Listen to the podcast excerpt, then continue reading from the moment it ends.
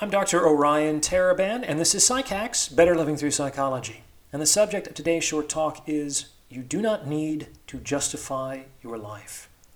This talk will be a continuation of a previous episode entitled The Reason Why You Exist, so you may want to check that one out first if you haven't done so already. Like Disneyland, life is an opportunity to experience itself. You can't screw up a day at Disneyland, and in a certain sense, you can't really screw up your life. You just get to choose which rides you go on, i.e., which experiences you choose to have.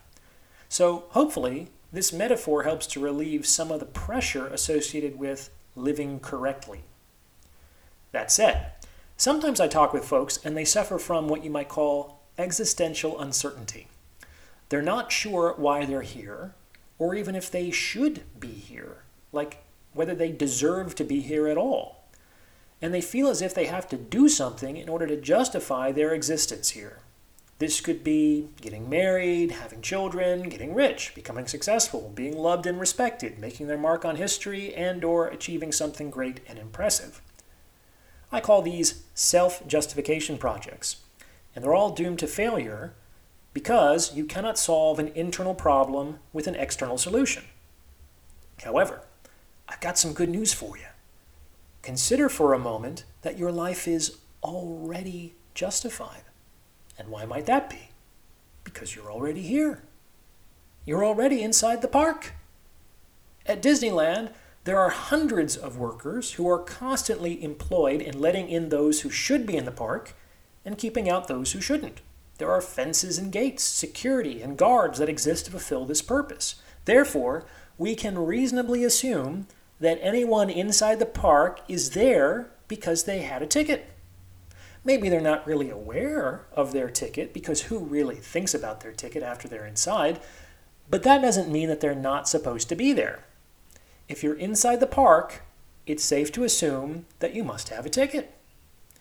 And if it's that hard to sneak into Disneyland, which is just a theme park, how much harder do you think it would be to sneak into existence? You are not an exceptional oversight. You did not break and enter your way into being, and you are not the result of spiritual negligence. If you're here, it's safe to assume that you should be here. You might not remember buying a ticket, and that's because the ticket was likely gifted to you. You certainly didn't earn the ticket, as you might not have existed previously, and there's no need to repay the ticket as it was given as a gift of grace. And this is a relief because what could you possibly do in your life to repay the debt associated with the opportunity to exist? All the accomplishments and achievements in the world would not be sufficient.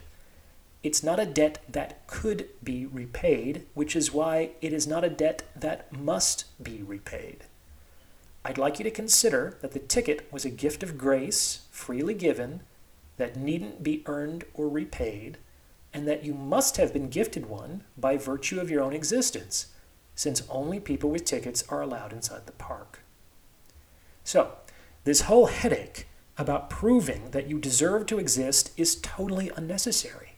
Imagine spending the whole day at Disneyland trying to justify that you deserve to be spending the day there. I mean, what would that even look like?